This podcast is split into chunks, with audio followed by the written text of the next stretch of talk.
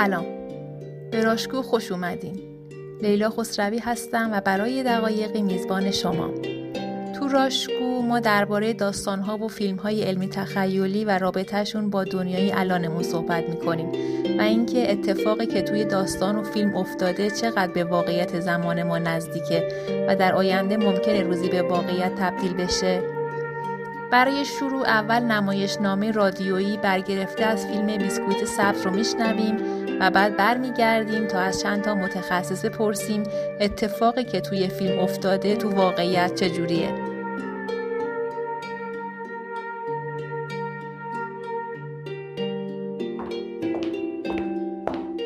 این کنترل هم کار نمی‌کنه. آره بینندگان عزیز مصاحبه ای داریم با جناب آقای شهردار. ایشون از طرف شرکت بیسکویت قرمز و بیسکویت زرد که حاوی انرژی فشرده زیادی هست با شما صحبت می کنند. بیسکویت سبز محصول جدید این شرکت و محصولی پر انرژی از پلانکتون هاست که از عرصه اقیانوس های جهان عرضه میشه. باید به اطلاعتون برسونم که از بیسکویت سبز استقبال زیادی شده و به خاطر همین در بازار کمیابه. هرچند در نظر داشته باشید بیسکویت سبز فقط سه شنبه ها توزیع میشه. حالا این شما و این جناب آقای شهردار. متشکرم. خیلی خوشبختم که امروز در خدمت شما و همشهریان عزیز نیویورکی خودم هستم. نویدی که داشتیم معرفی بیسکویت سبز بود اما خبرهای خوب بیشتری هم در راه هست بازم این مزخرفات همیشگی این شروع شد. اطلاعاتی که در مورد پرونده ازت خواسته بودم چی شد؟ دارم آماده می‌کنم. یه خورده به فرصت بده. سه روزه داری میگی بهم فرصت بده. ای بابا نتونستم پیدا کنم دیگه. بعضی از پرونده ها رو گشتم ولی هرچی هم براشون وقت می‌ذارم پیداشون نمی‌کنم. فکر کنم اینا رو جابجا کردم. ببینم تو هیچ می‌دونی چند نفر منتظرن تا جای منو بگیرن؟ همینطور جای تو رو. پس سریعتر پیداشون کن. تو فکر می‌کنی من معجزه‌گرم؟ من یه کارمند ساده بایگانی ام نمی‌دونم چرا انقدر زحمت بکشم. برای اینکه وظیفته در زم رفیقی. آه رفیق این کرم فاسد شد. بابا بد بیاریه دیگه. پس پرونده نیگا پیدا نشده. متیوس هم از حوزه قضایی خارج شده. شگاف مرده. تو چرا چیزی نمی‌خوری؟ من اشتها ندارم. اونقدر هم بد نیست. بد نیست؟ چیه این بی مزه بی بو بی خاصیت اه بهترشه که ای نخوردی بابا شلوغش می‌کنی علکی می‌دونی وقتی بچه بودم غذا واقعا غذا بود.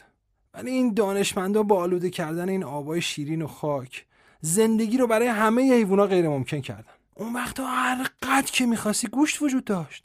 تخم و مرغ واقعی کره واقعی. مم، هر چی می‌خواستی تو سوپرا بود. می‌دونم. تا حالا هزار بار اینا رو بهم گفت آخه آخه چطوری ممکنه تو این آب و هوا چیزی دووم بیاره؟ حالا از امواج حرارتی حرف نمی‌زنم. حتی محصولات. گلخونه ها هم بابا. لازم نکرده ادامو در بیاری. باشه ولی بیسکویت سبزمون تموم شده. برای همین اشتها نداشتم دیگه چون همشو دیشب خوردم. سه شنبه یه خورده تهیه می‌کنم. آره همین کارو بکن. نمی‌خوام دوباره توی شورش دیگه گرفتار بشم. می‌خوای قبل از رفتن باتری رو شارژ کنم؟ میترسم سکته کنی یا بابا نمی‌خواد دلت برام بسوزه. اونقدر با این دوچرخه تولید برق پا زدم که می‌تونستم باهاش دور دنیا رو بگردم. وای دیگه دارم از دستت خسته میشم. آره ولی دوستم داری. من رفتم دیر وقت میام خونه. خودت یه چیزی بخور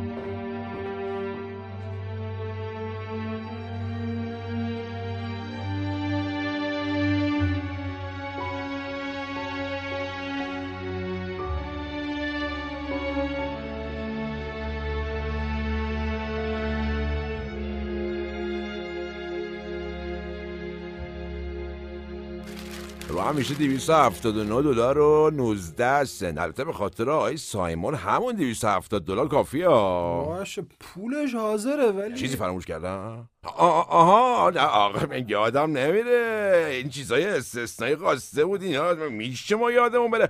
اینور تشریف بیارین. تشریف بیارین. بفهم بفهم بفهم. می‌دونی ما اصلا خیلی به ندرت پیش میاد بتونیم یه چیز خارق العاده واسه مشتریامون تهیه کنیم. می‌دونی چی میگم بله که؟ بله بله اینجا رو ملاحظه بفرمایید. ملاحظه بفرمایید. گوشت گراوه گاو گوشتی که تو عمرتون ندیدین. بله، قسمت شما. بفرم بفرم خیلی. کردم آماده بردن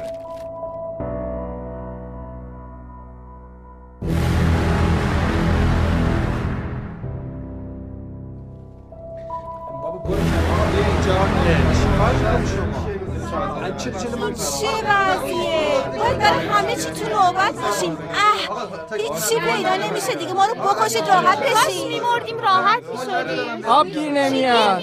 آب گیر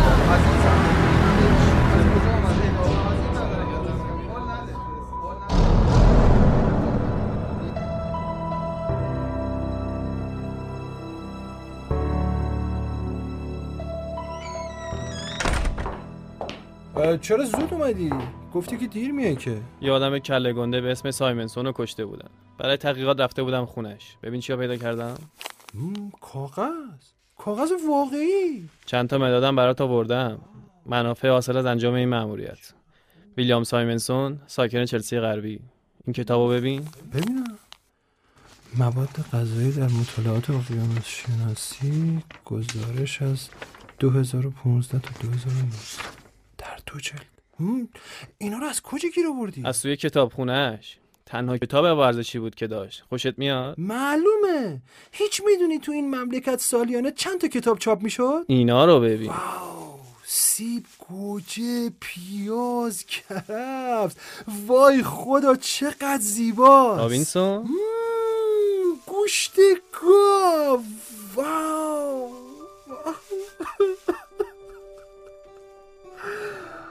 خدای من. چی شد که ما اینطوری شدیم؟ چی شد که ما به اینجا رسیدیم؟ خیلی خوب. بس دیگه موضوع رو انقدر بزرگش نکن. ما که وضعمون خوبه؟ خیلی هم خوبه. نه وضع از این بدتر نمیشه.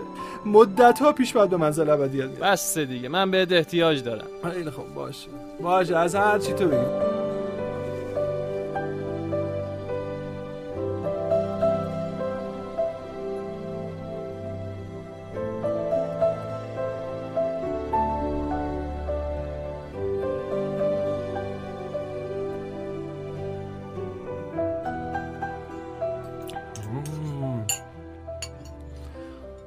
سالا بودم چین غذایی نخورده بودم. من که اصلا نخورده بودم. آره تو رو که می‌دونم چه چیزی رو از دست دادی.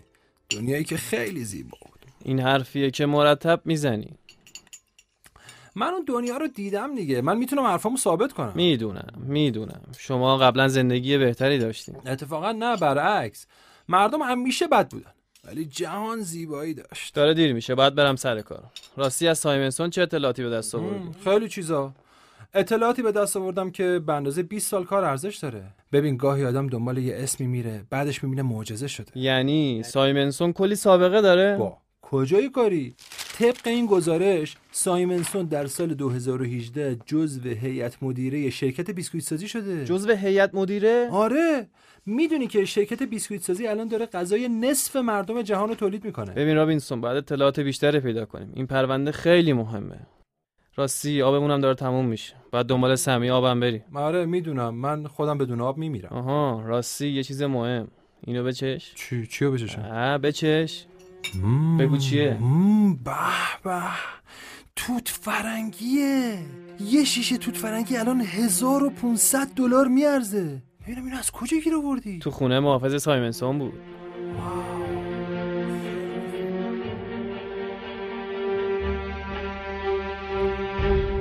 پس شما می‌خواید این پرونده پیگیری نشه آقای شهردار. ولی چرا؟ فکر می‌کردم شرکت بیسکویت سازی خیلی دوست داشته باشه قاتل یکی از مهمترین افرادش رو پیدا کنه. فکر کنم این مقدار پول کافی باشه برای توضیحش آقای رئیس. فقط مطمئن شو که کارگاهت پیگیریش نمی‌کنه. خیلی خوب. نگران نباش.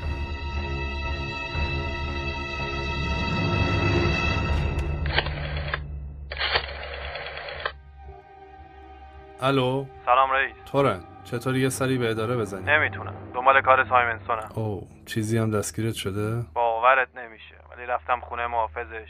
یه شیشه توت فرنگی دیدم قیمتش 1500 دلار بود. بهتره فورا یه سری به اداره بزنی. کار مهمی باد دارم درباره کار سایمنسونه؟ آره بیا بهت میگم حالا حتما. در اولین فرصت خودمو می‌رسم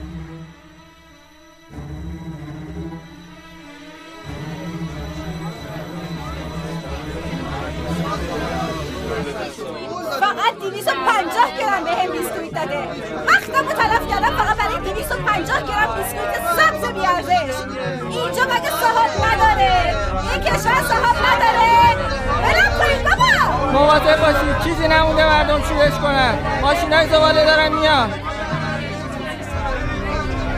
من افسر پلیسم. ازتون می‌خوام متفرق بشید. بیسکویت سبز تموم شده. باید از اینجا برید. اینجا رو ترک کنید. ماشین های زباله در راه هستن. تکرار می‌کنم. ماشین های زباله در راه هستن.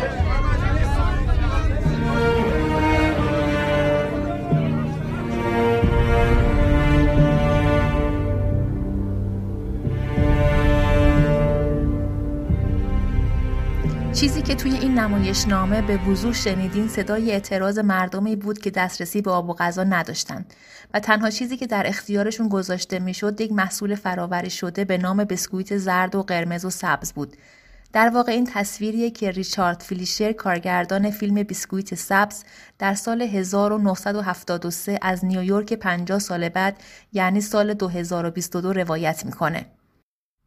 توی فیلم جمعیت 40 میلیونی از سرکول هم بالا میرن. مه سبز مایل به زردی شهر رو فرا گرفته و گرما بیداد می‌کنه. هیچ نشونه ای از درخت یا حیوان دیده نمیشه و فقط افراد مسن جامن که خاطری از طبیعت و حیوانات دارن.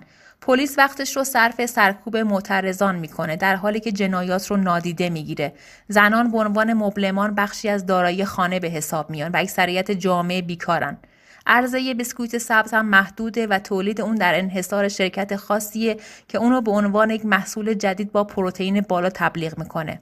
در آغاز فیلم هم همونطور که شنیدین شهردار ادعا می‌کنه که این بیسکویت از پلانکتون ها درست شده و محصولی از اقیانوس هاست اما در انتهای فیلم معلوم میشه که این بیسکویت از آدم ها درست می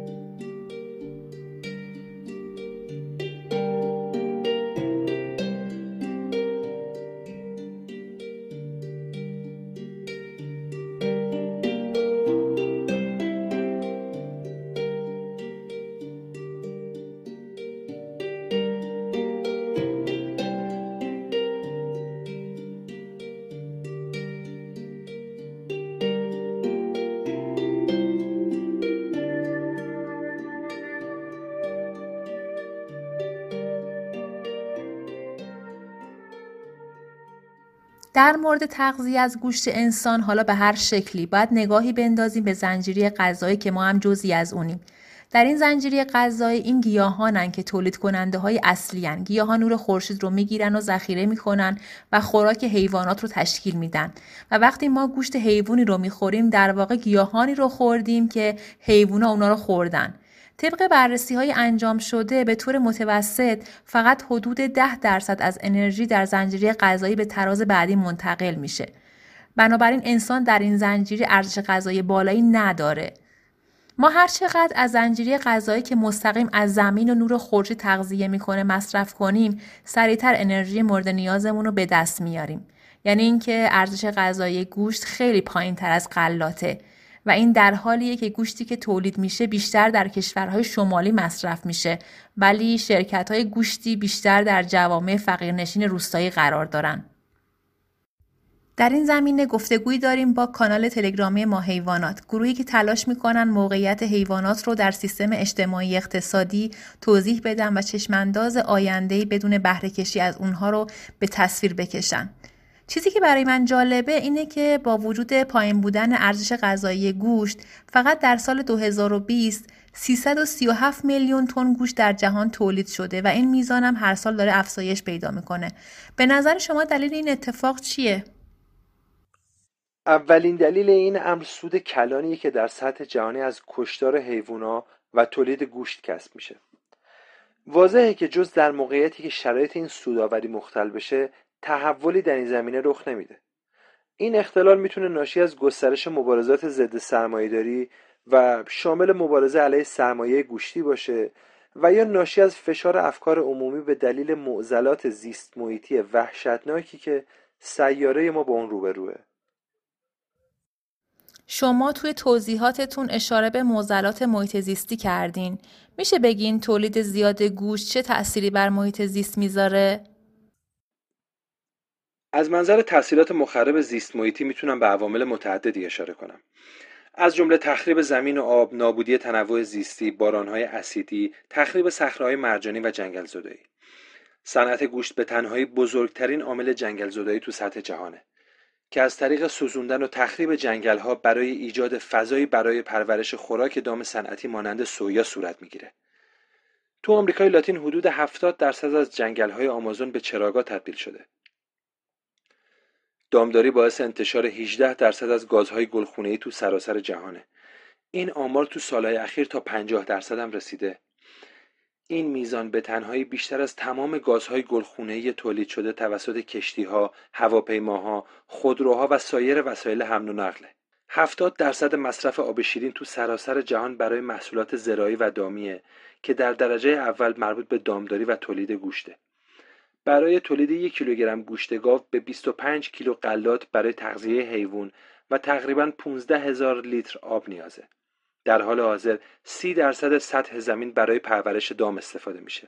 در حالی که گوشت و لبنیات فقط 18 درصد کالری و 37 درصد پروتئین تامین می‌کنه، از 83 درصد زمین های کشاورزی استفاده می‌کنه.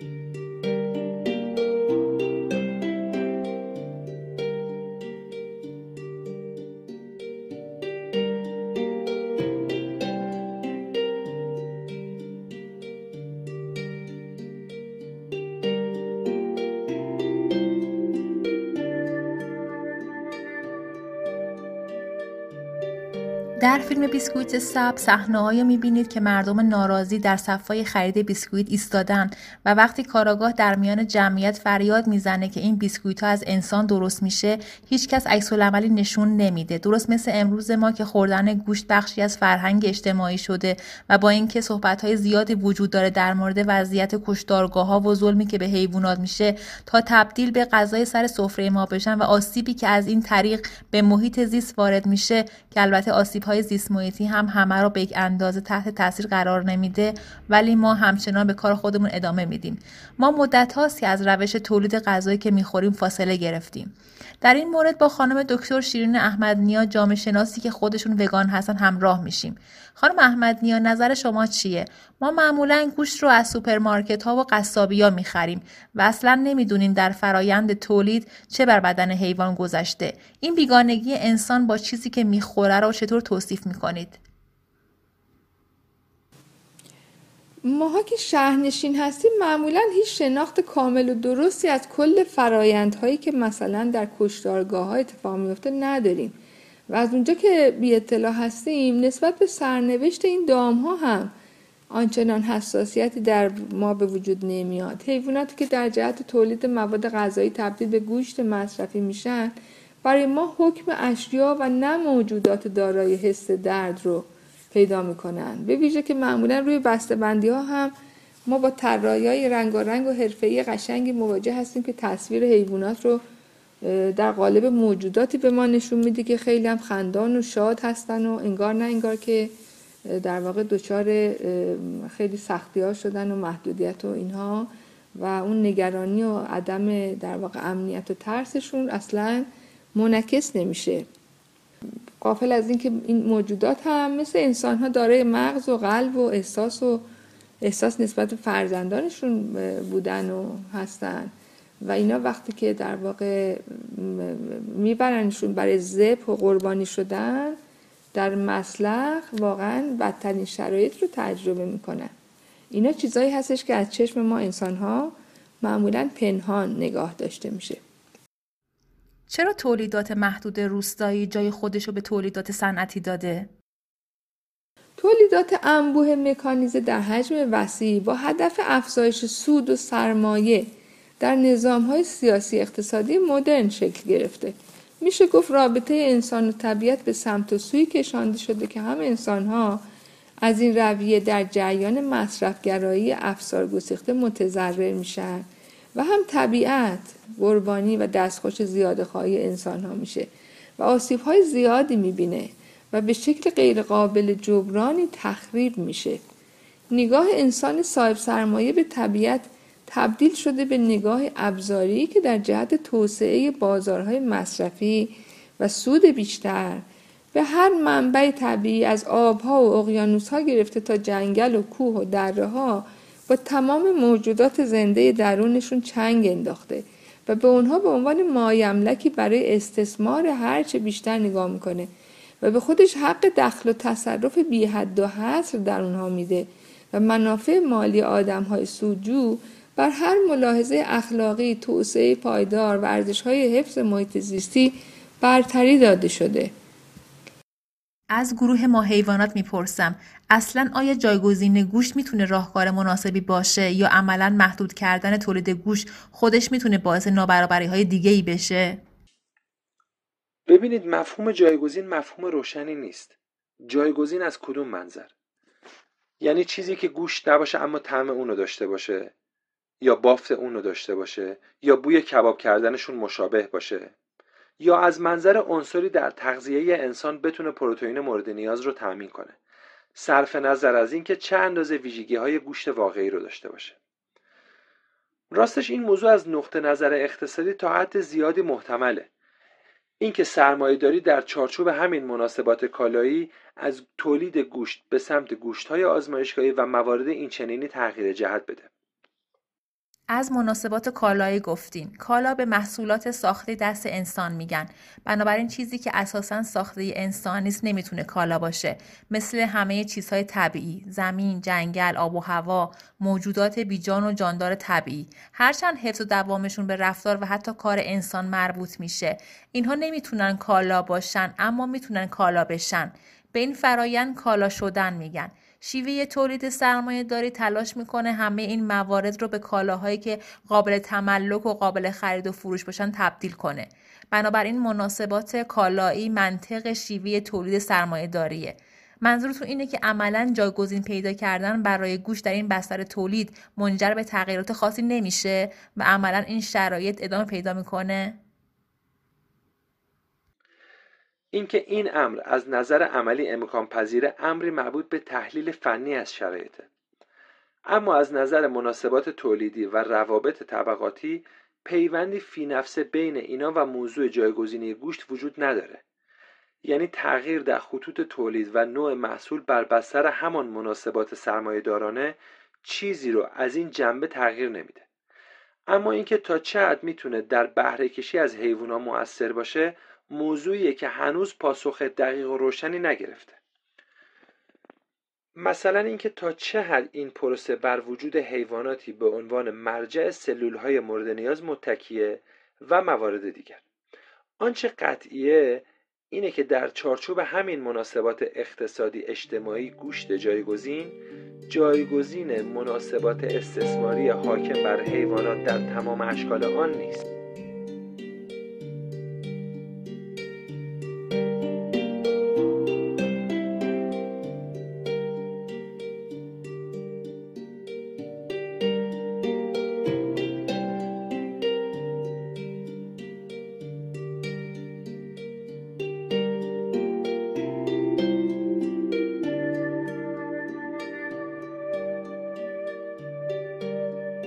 همونطور که فیلم بسکویت سبز از یک گرسنگی جهانی در سال 2022 خبر میده آمارهای فاو و بانک جهانی هم نشون میدن که امروزه 821 میلیون انسان که بیشتر اونها در آسیا و آفریقا ساکنن دچار سوء تغذیه‌اند و 151 میلیون کودک زیر 5 سال از گرسنگی رنج می‌برند.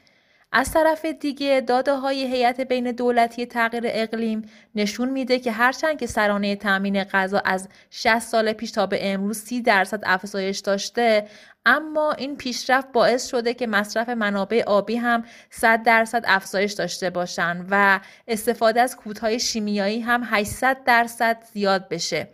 به خاطر همین آسیب های جبران ناپذیری در اکوسیستم به وجود آورده و تنوع زیستی رو تا حد نگران کننده ای از بین برده. اما جالب اینجاست که برخلاف اون چیزی که به نظر می‌رسه این موزلات جدی ناشی از کمبود یا فقدان غذای کافی در دنیا نیست. سیستم جهانی تولید غذا در حال حاضر بیشتر از نیاز ده میلیارد انسان غذا تولید می‌کنه. به طوری که سالانه بیش از 100 کیلوگرم غذا به ازای هر نفر در کشورهای صنعتی داره دور ریخته میشه. از آقای علی پزشکی متخصص سیاستگذاری غذا و تغذیه می‌پرسیم که چه سیاست ها و رویکردهایی برای پایان دادن به گرسنگی در جهان وجود داره.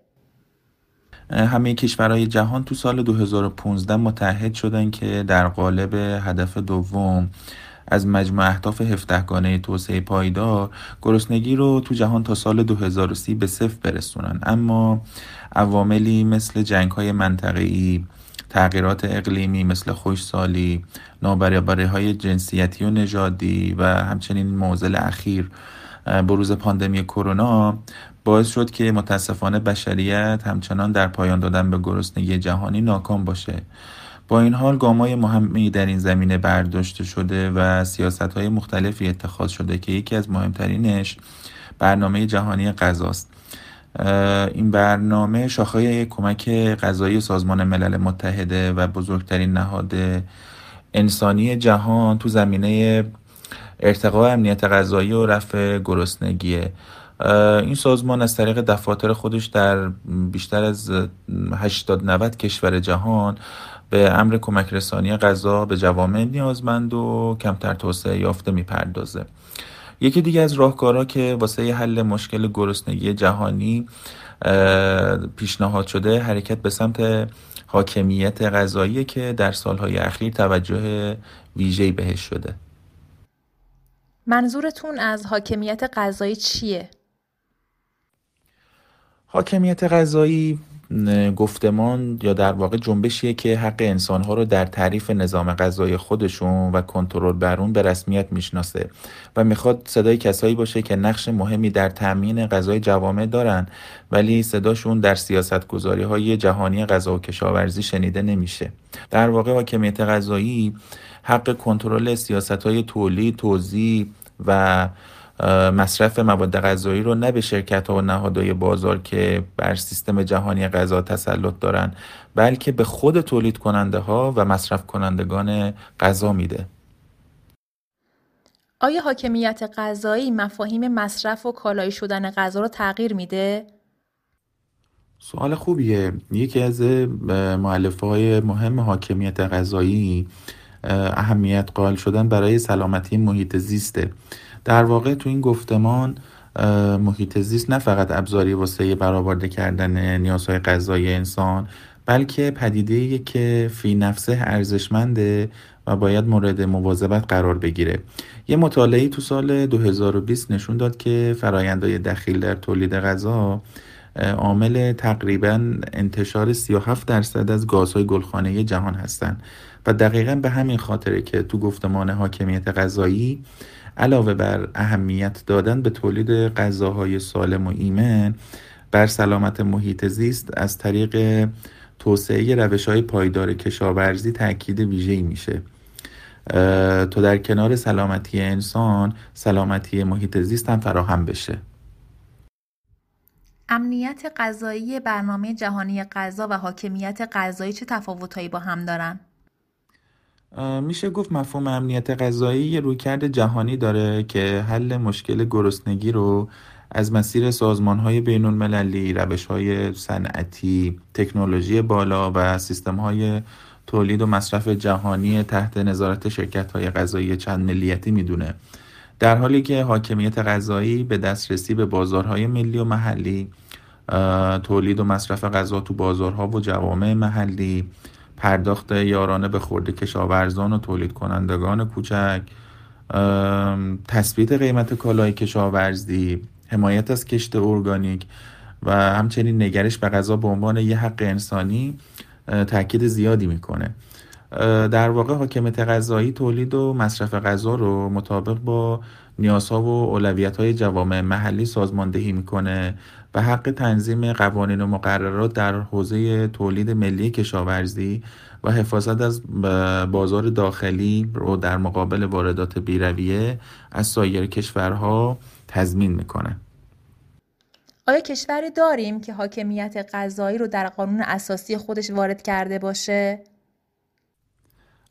بله اکوادور اولین کشور جهان بود که حق حاکمیت غذایی رو تو قانون اساسی خودش وارد کرد و همچنین یکی دو سال پیش هم سوئیس توی همه پرسی حق حاکمیت غذایی رو جهت تقویت کشاورزی محلی خودش به رایدهی عمومی گذاشت در ایران چطور؟ آیا تجربه در این مسیر داریم؟ یا سیاست گذاری شده؟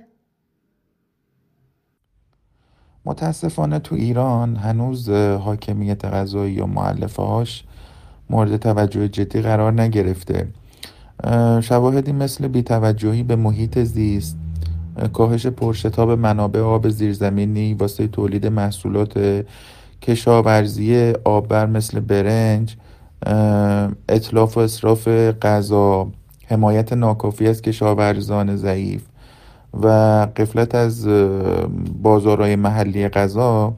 نشون دهنده اینه که هنوز فاصله زیادی تا تحقق حاکمیت غذایی تو کشور فاصله داریم.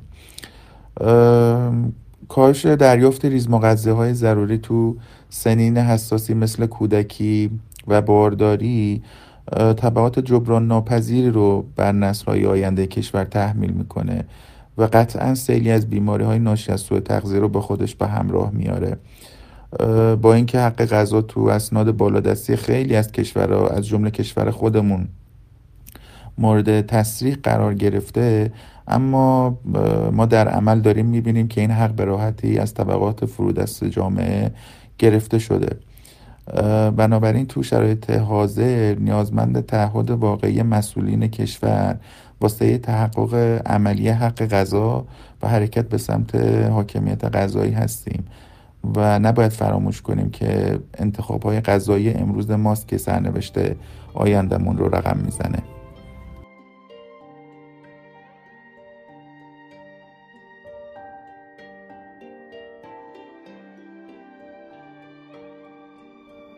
از این صحبت ها متوجه میشیم نظام غذایی صنعتی تمام عوامل موجود در تولید غذا مثل زمین، حیوانات و نیروی کار رو نامرئی کرده و اونها رو مورد استثمار قرار میده.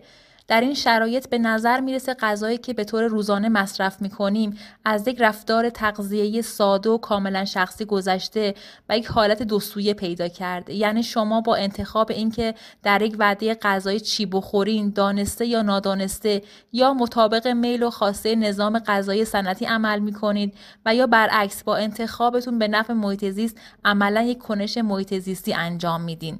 چنانکه در دهه های اخیر جنبش های مردمی متعددی برای بازپسگیری حاکمیت غذایی و رهایی از سلطه نظام صنعتی غذا و بیگانگی ناشی از اون پا گرفته.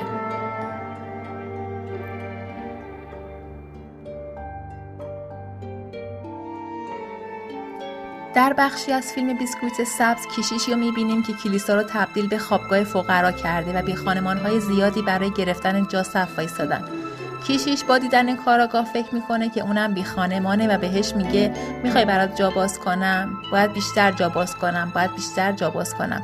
کارگردان با این ارجا ادای احترامی کرده به کتابی که فیلمش رو از اون اقتباس کرده. رمان جا باز کن جا باز کن نوشته هری هریسون. هریسون زمانی در پاسخ به نقدهایی که به کتابش می‌شد گفت اگه داستانهای علمی تخیلی می‌تونن یک چیز رو به ما بیاموزن اینه که ما قدرت تغییر رو داریم. تهیه کننده این برنامه گروه راشکو و نویسنده این قسمت سونا آقا بابایی بودند. دست آخرم از خانم شیرین احمدنیا، آقای علی پزشکی و گروه تلگرامی ما حیوانات تشکر می کنم که در این قسمت راشکو با ما مصاحبه کردند. گروه تلگرامی ما حیوانات به صورت کتیب سوالات ما پاسخ دادن و یکی از همکاران به جای اونها صحبت کردند. راستی می‌تونید در صفحه راشکو تعدادی از منابع و مطالبی که به این موضوع بیشتر پرداختن رو ببینید. پس تا قسمت بعدی خدا نگهدار.